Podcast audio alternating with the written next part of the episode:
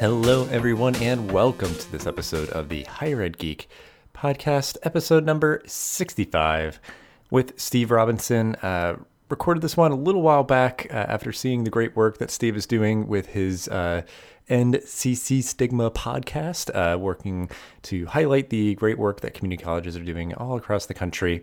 Um, so really was impressed with his show and uh, came to learn that he's uh, quite the avid uh, podcaster and audio geek and uh, just all around great guy. So really appreciate the time that I had with Steve to learn more about his story and what he's all about. Uh, so definitely uh, check out all the cool stuff we mentioned in this episode down in the show notes, uh, and really appreciate Steve taking some time out to record this episode, and definitely connect with him uh, to keep the conversation going. So uh, thank you so much for listening. And without further ado, this is episode number sixty-five with Steve Robinson.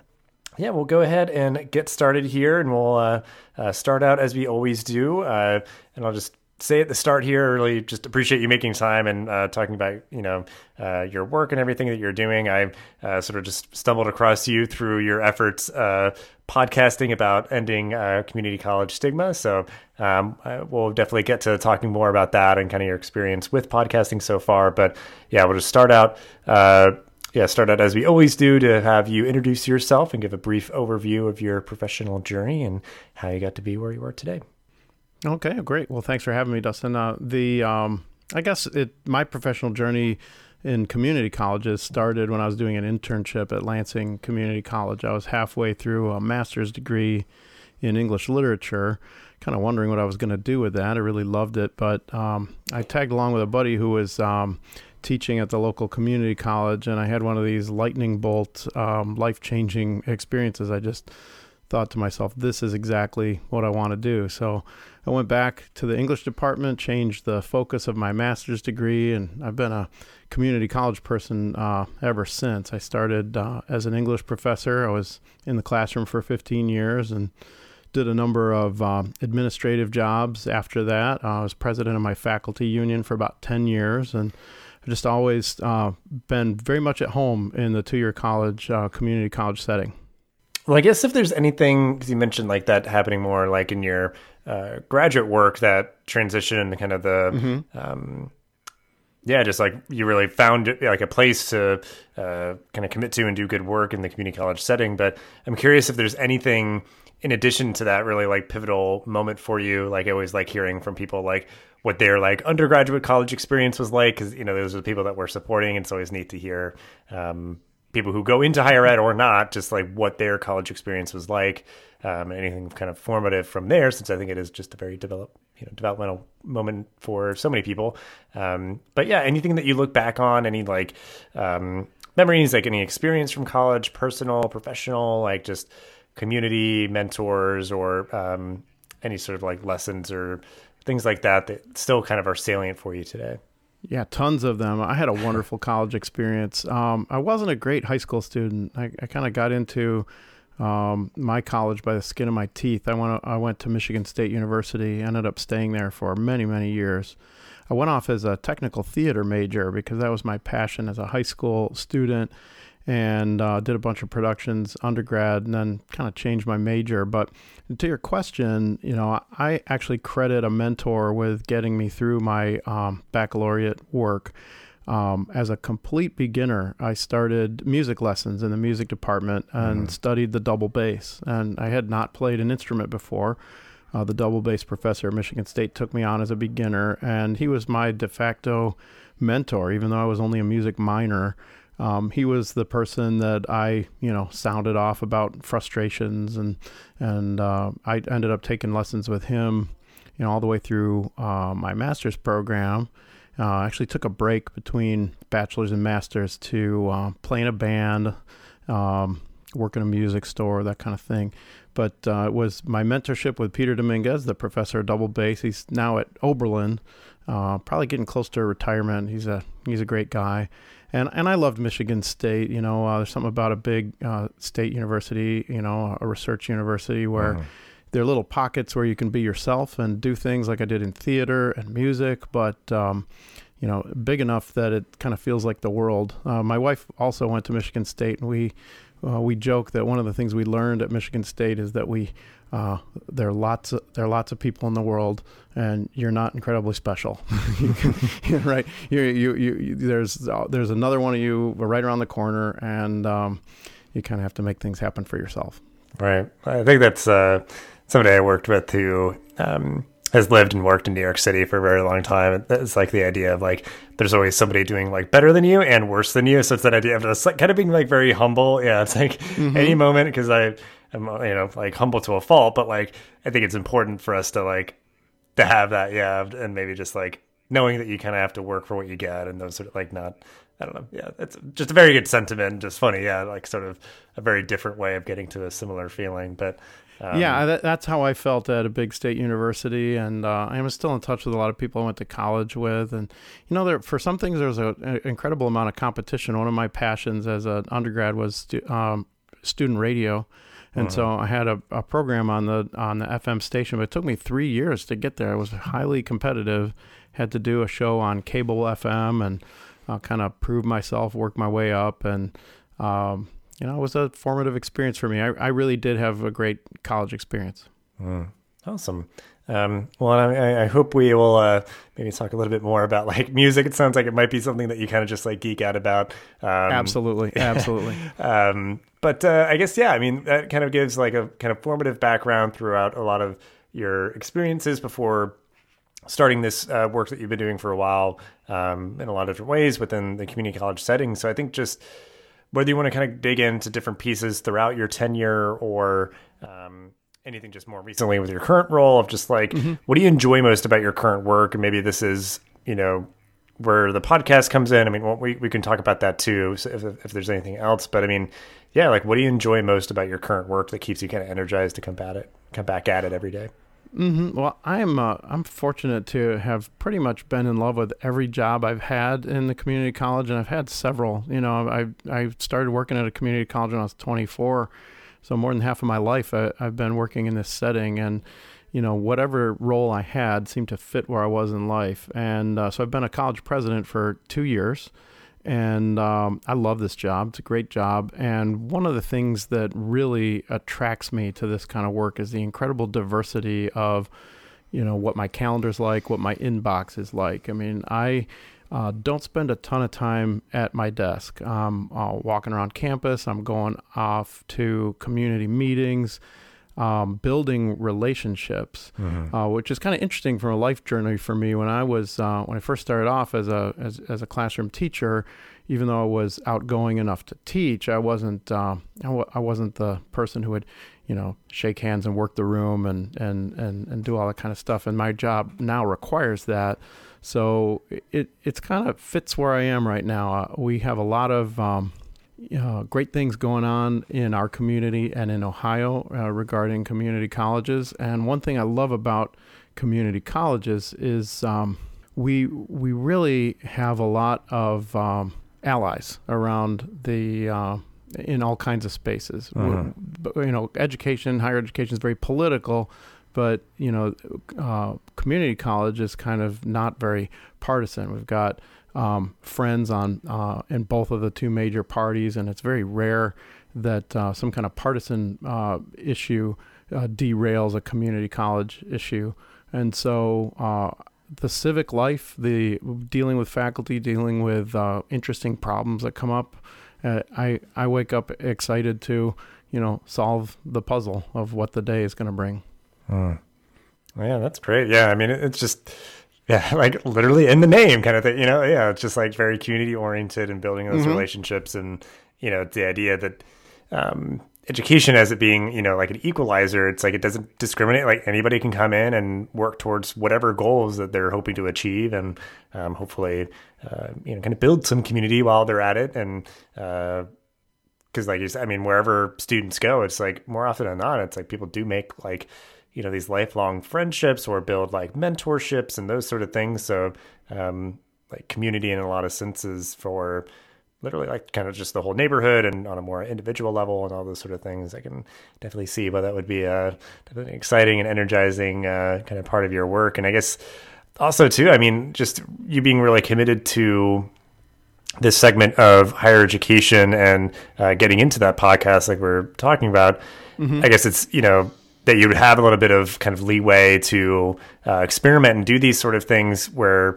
you know, you are sort of putting yourself out there, putting your institution on the map, you know, on one hand, if it's, I don't know if you're getting kind of just like free clearance to do that, or if you're at least kind of uh, working with any colleagues to kind of control messaging. But because I, I know you're really like, I think it's always a, a good sign of a good podcast. I think you're you're definitely putting the uh, spotlight more so on uh, other folks to, to speak and kind of uh, talk right. through things. But I guess, yeah, like what was that experience of like getting that started and doing it as like, you know, uh, something that I know you're kind of, uh, I guess, working on, I think season two, right? Like that should be coming soon, right. like just like kind of where where you see it going and I guess, yeah, how it got started.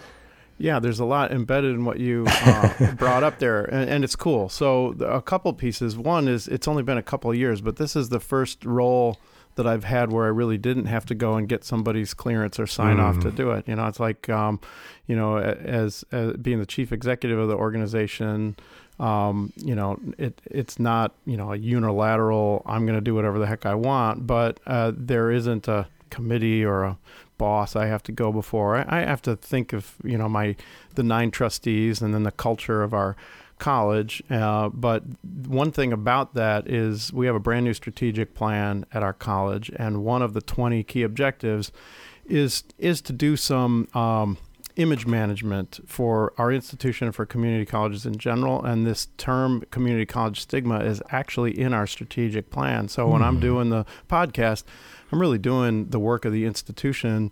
Uh, another thing, uh, we just recently revised our, our vision statement. One of the vision statements is to become a premier uh, community college, and that means kind of getting a uh, you know some national exposure for raising an issue. So the uh, success of the podcast, the great interest in dealing directly with community college stigma has, I think it's really uh, propelling our strategic planning work forward. And then um, you couldn't be more right about uh, highlighting the voices of other people. Um, that podcast, the the Community College Stigma podcast, actually has a mission statement, which is, you know, to amplify the voices of people who are using social media to push back on community college stigma and create a more accurate view of America's community colleges. So it's a voice amplification um, message. And that's what's going to happen in season two. We're going to try to do even more to create dialogue and, and highlight different voices.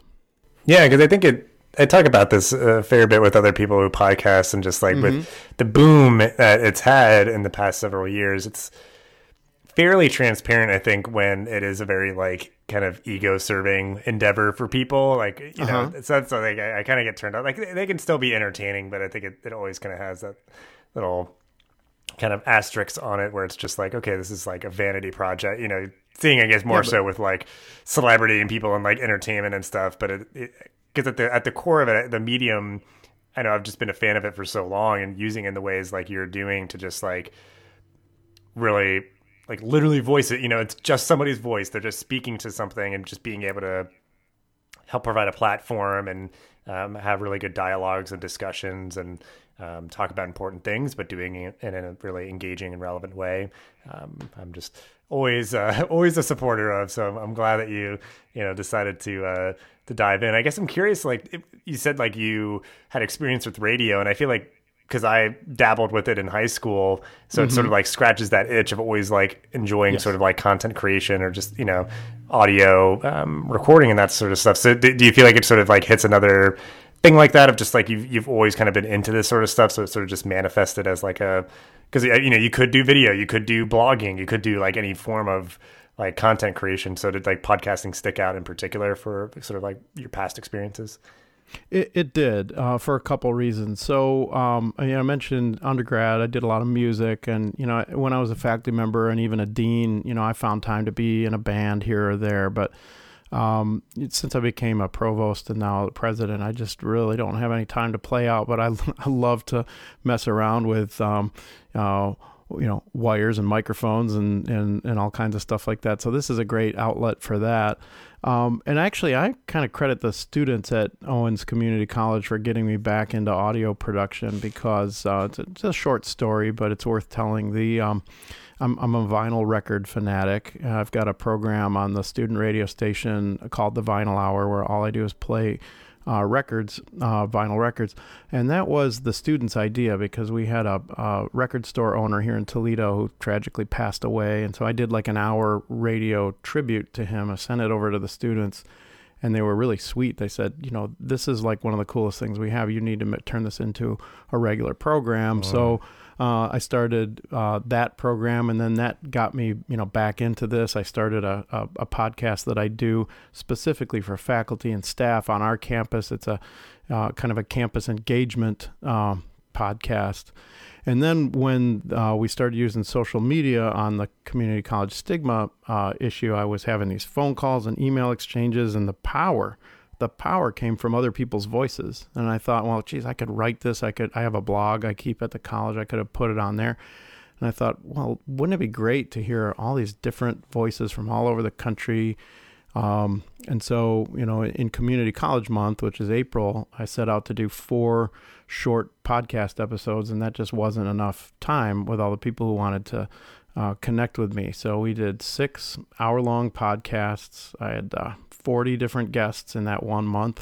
It was a marathon from fifteen states, uh, twenty-seven different organizations, and um, immediately when we were done, I started uh, getting contacted about, well, what are you going to do next? Uh, when is this going to happen again? Yeah.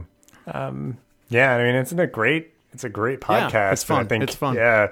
Like, and I guess too, like you've had the, cause I, I mostly record with people over Skype, and I've had mm-hmm. a few opportunities to record with people in person, but it sounds like, cause you've, you've interviewed people at your institution or just like other, uh, places by the sounds. Cause I know sometimes it's always hard. Like, it's never going to be the same uh, in terms of just like different things when you're recording over Skype. But like, yeah, I mean, just like, it seems like you, you, you know, you know, so many people, and you have so many people like that are great for it at, at work at your institution. So yeah, I'm sure it's just like no shortage of guests, and then just, yeah, being able to like grab time with people either locally or virtually. And um, yeah, just kind yeah, of prim- like mixing them together to really like just, yeah, like amplify all those voices. It's so it's so great. So it's really cool. I had to see. fun doing yeah. it. A lot of the calls, um, a lot of them were uh, phone calls. And if you listen to the podcast, some of the, you know, most of the audio is pretty good. Uh, I did a good job of, I think, cleaning up some of the phone calls uh-huh. and getting the mi- the mix minus working. I mean, there's some technical podcasting stuff you have to do that. Um, we'll, we'll probably do some Skype in season two. Uh, my, my co-host Rachel James and I will, um, we're going to try to do what you and I are doing, or we'll do some double enders where we either have the guest go to the media folks in their organization, uh, and get some technical help, or, and I'll let you know how this goes. I've got a, I've, I've got this grand scheme to just send them uh, a nice Zoom digital recorder. They're so cheap now, mm-hmm. uh, with, with return postage, and have them just send it back to me, because the audio is just so much better. The, the uh, episodes where I was able to get a high quality recording of the other guest or meet with them in person, it just, it, it felt a lot, uh, a lot better. Mm-hmm. Yeah, I mean, that that's a very clever idea. Yeah, I'd be very curious to hear how that might work out, because I mean, yeah, it's like any, which again, part of the beauty of the podcast, I think people are willing to tolerate like a little bit of like audio hiccups, or just like it's not, you know, pristine high end quality. Mm-hmm. Like as long as the content's really good, I think people will like, you know, and it's not even like suffering. It's just like, okay, it's, it's clearly different. You know, it sounds like a phone call. People are used to that. Like, you know, you listen to like N P R or something, you know, like they're bringing people sure. in really like on the fly. But like, yeah, like even just that ounce of like, and th- you know, it's like sort of something like, oh, we're just like mailing it and we got to get it back or whatever. Like, which I guess is a little bit more of an ounce. It's more, I mean, kind of like a pound of effort or whatever. Like that really shows up, you know, in the audio quality, like you're saying. I mean, and it just making sure that like, The, the voice that you're amplifying is coming through as loud and clear as possible, you know, um, certainly worthwhile, whatever way it can work out. Because, yeah, I guess the other method is like most institutions will have some sort of like, you know, optimal setup for people to, you know, record one way or another, like a soundproof sure. room or, yeah, or anything. Yeah, just like renting a microphone or something, you know. Um, So yeah, that, that'd be great just to like help coordinate, because I've just gotten into like a rhythm of like just being as like, just as long as you like use some headphones or something, like you don't like, you know, like I'm, I'm not trying to like, you know, put upon people too much, but yeah, in some, well, right. in some instances, like I wish I did, because like it's a really great episode, but there's some audio stuff. So yeah, that's great. Well, not everybody uh, finds this stuff as fun as you and I do. So uh, with the the challenge is making it um, making it easy for them. So the two part strategy, and I'll let you know how it goes. One, we're gonna if we're talking to folks at colleges or big nonprofits, and that's where you know our, our next episodes are gonna have a single anchor guest, and then we're gonna have a, a number of student uh, interviews. And so the idea is to, if if possible, get that person to reach out to their tech or media folks. And I put together a one, uh, like a half page spe- uh, spec sheet about what we need from them. And anybody who deals with this kind of stuff will look at that and say, oh yeah, we can do that. But if but if this isn't your hobby, doing it yourself, um, you know, would seem uh, daunting. So uh, I'm going to experiment with this, you know, one hundred dollars Zoom H one, just put it in the mail, return label. And then as we're, you know, getting going, just sort of coaching them on how to set it up. And then when we're done, just tuck it in the box and send it back. I'm crossing my fingers. I hope it'll work. Mm, yeah. Um, well, best of luck with that. It's a, it's a good plan, but yeah, it's just like hoping that it's like, it was like, oh, I need it for somebody else and you haven't mailed it back yet or got lost or whatever. Um, but uh, yeah, I mean, I guess, you know, yeah, it's clear, like, yeah, you kind of geek out about, like, you know, good audio quality and, like, music and um, vinyl and that kind of stuff. So I guess if you want to speak to just, like, anything else maybe that you're geeking out about or digging in with any of those things, because I'm sure there's maybe just kind of some anecdotes of what what those passions and those interests have meant for you in terms of, like, um, you know, community mm-hmm. or anything like that. But, yeah, just, like, I guess talking through, um, yeah, the stuff that you're, like, geeking out about right now. Well, a lot of it, you know, we were talking about podcasting. I mean, I do have sort of a, a, a studio set up in my outer office at the college, and that's where I do this podcast that I call Teachable Moment. Uh, so far, I've only had faculty on, but I really want staff members to come on. The idea of that podcast is um, uh, a member of our campus community comes on the show and teaches me an idea from her or his area of expertise. So I've had like um, a psychologist came on, taught me about people first language and the disability community, had a geographer come on to, uh, teaching me this core concept from intro geography called cultural hearth. It, and it's a great way to do two things. One is to connect with the people on our campus because we have phenomenal folks. And then the second piece is to kind of promote them. A couple of these podcasts uh, have uh, been good enough that these faculty want to put them in their Blackboard shells to, you know, use them as supplemental instruction for their mm-hmm. students. So, um, and then uh, recently, uh, one of the things I've been I've been getting more and more into audio editing, uh, which I used to find really tedious. Uh, but I'll give you one interesting thing I geeked out about this week with our folks. Um, our media folks are doing a new student orientation video. We're going to be doing our uh, new student orientation vi- uh, a little differently.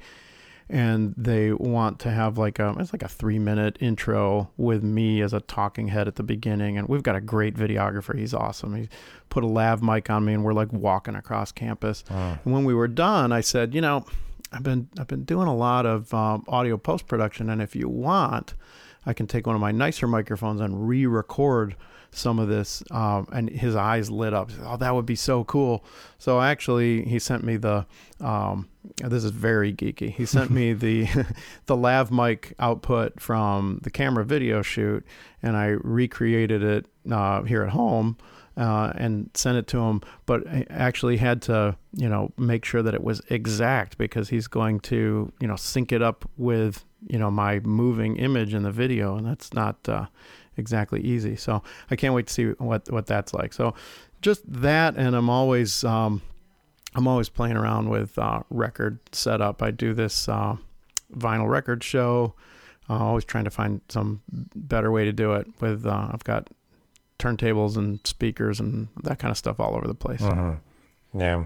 Um, now, yeah, and I think because my like in high school, what I did was like it was um, like a technical high school, and you chose sort of like what your um, sort of shop class, you know, would be. And it was radio mm-hmm. T V is what I chose. And, um, when I went to college, I just took like, you know, intro to film and like a couple different film classes. And mm-hmm. I've just always kind of like geeked out about those sort of things, of like doing that, like, uh, cause I, I, I, I can't remember exactly what the acronym stands for, but it's like A D R, like that, like kind of like post-production audio, um, recording and stuff. And like, sometimes there's just like those instances where it's like really bad, but like the idea is like, there's so much value of just like, again, like high quality audio, like making sure that like you can be understood. And it's just like, you know, yeah, you're recording outside, you're getting all the background noise or, you know, anything right. like that. So, um, yeah, I'm sure just like, you know, anytime you do any sort of video producing, it's like, you know, you don't know where anybody's at on the spectrum of just like understanding like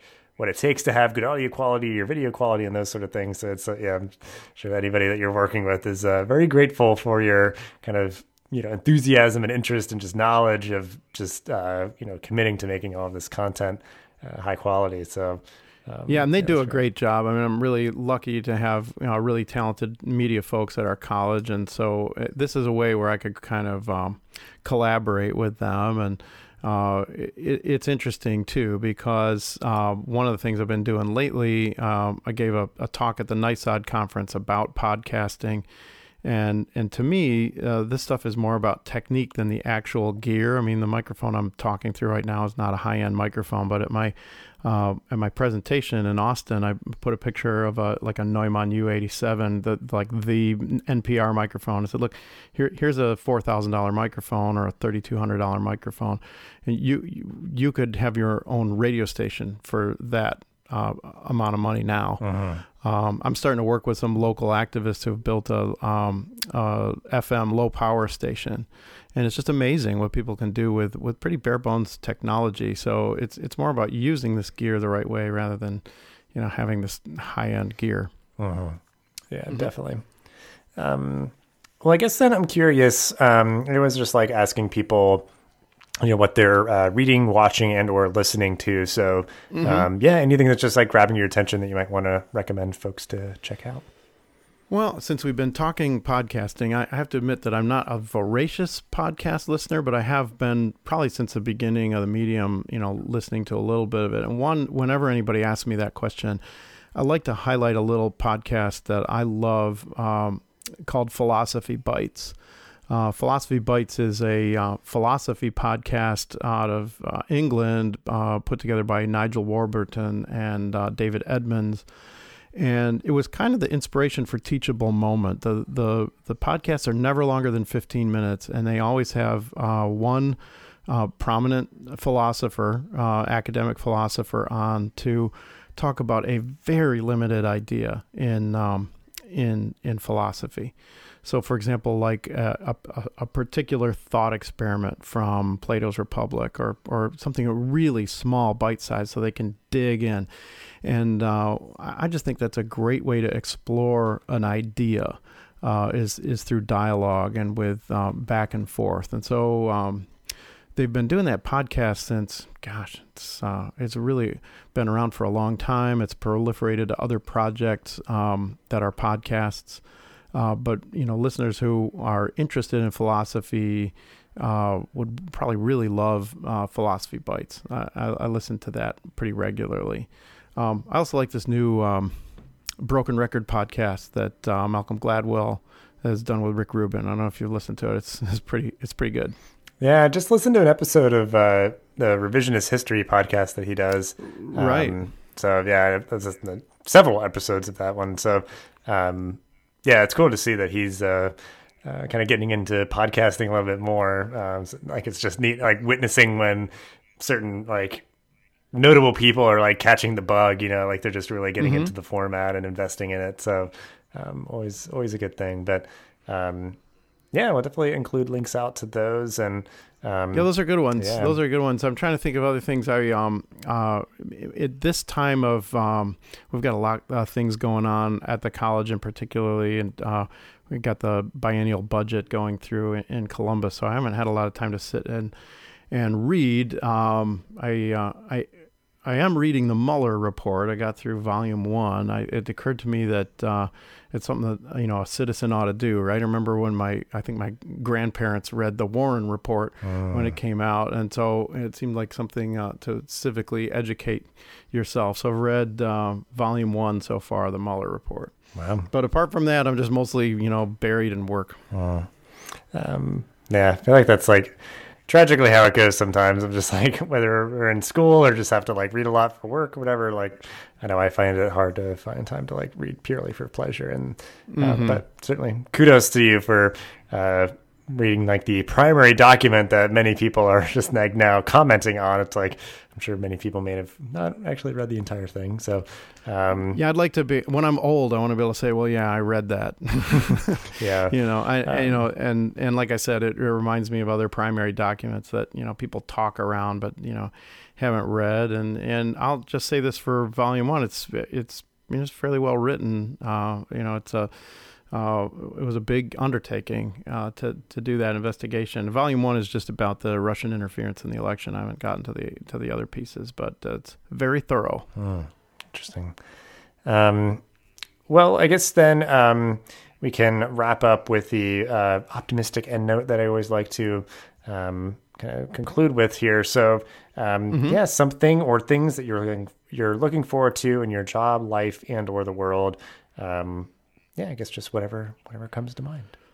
Okay, well, a few. I, I'm a very optimistic person, so I'm always looking forward to things. Um, but I gave this some thought. There are a couple of things I'd like to highlight. Um, and your listeners, even the ones who aren't in Ohio, might be really interested in this. So on July third, which is coming up, um, the state law in Ohio will officially recognize Uh, something that's called the dynamic symbol of accessibility. And I'm sure you're you're familiar with the sort of wheelchair icon that you'll see on accessible parking signs and hang tags mm-hmm. and accessible um, bathrooms.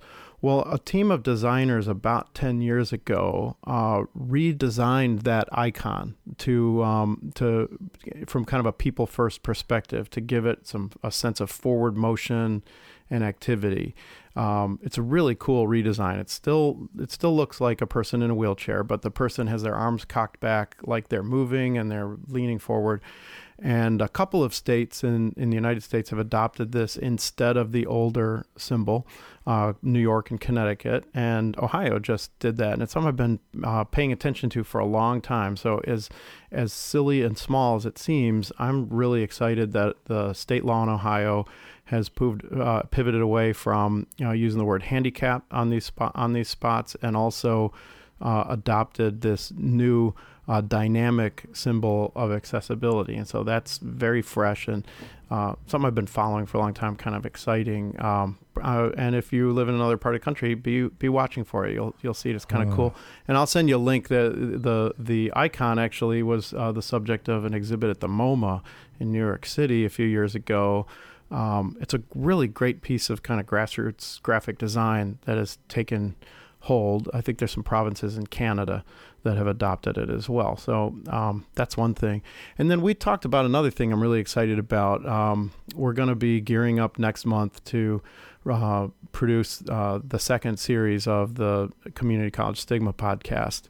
And um been really thoughtful about how to do things differently. Uh, before it was just me talking to people. So now I'm going to have a co-host, um, Rachel James, who works at the Aspen Institute.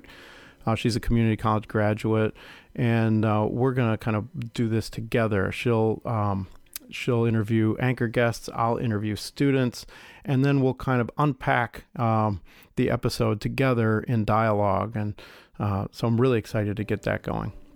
Very cool. Yeah. Um...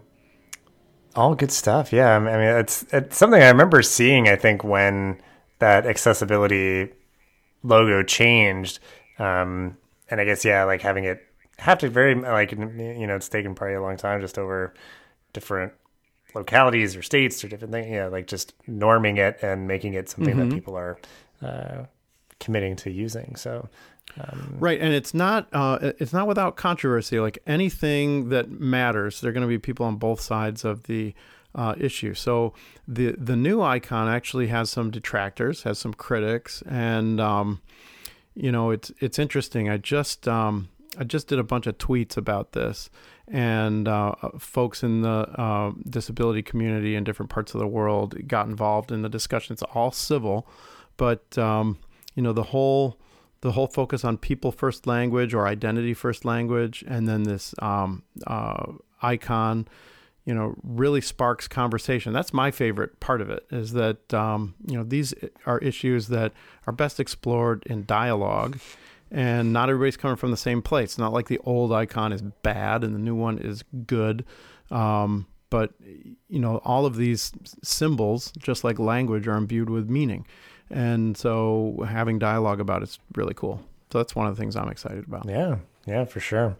Um And I feel like it's probably like one of those things, like, because it's always like, it always comes up and it like annoys me, is it like the idea of changing like team names to be more like inclusive from like, you know, Native American uh, uh-huh. imagery and like any of those things.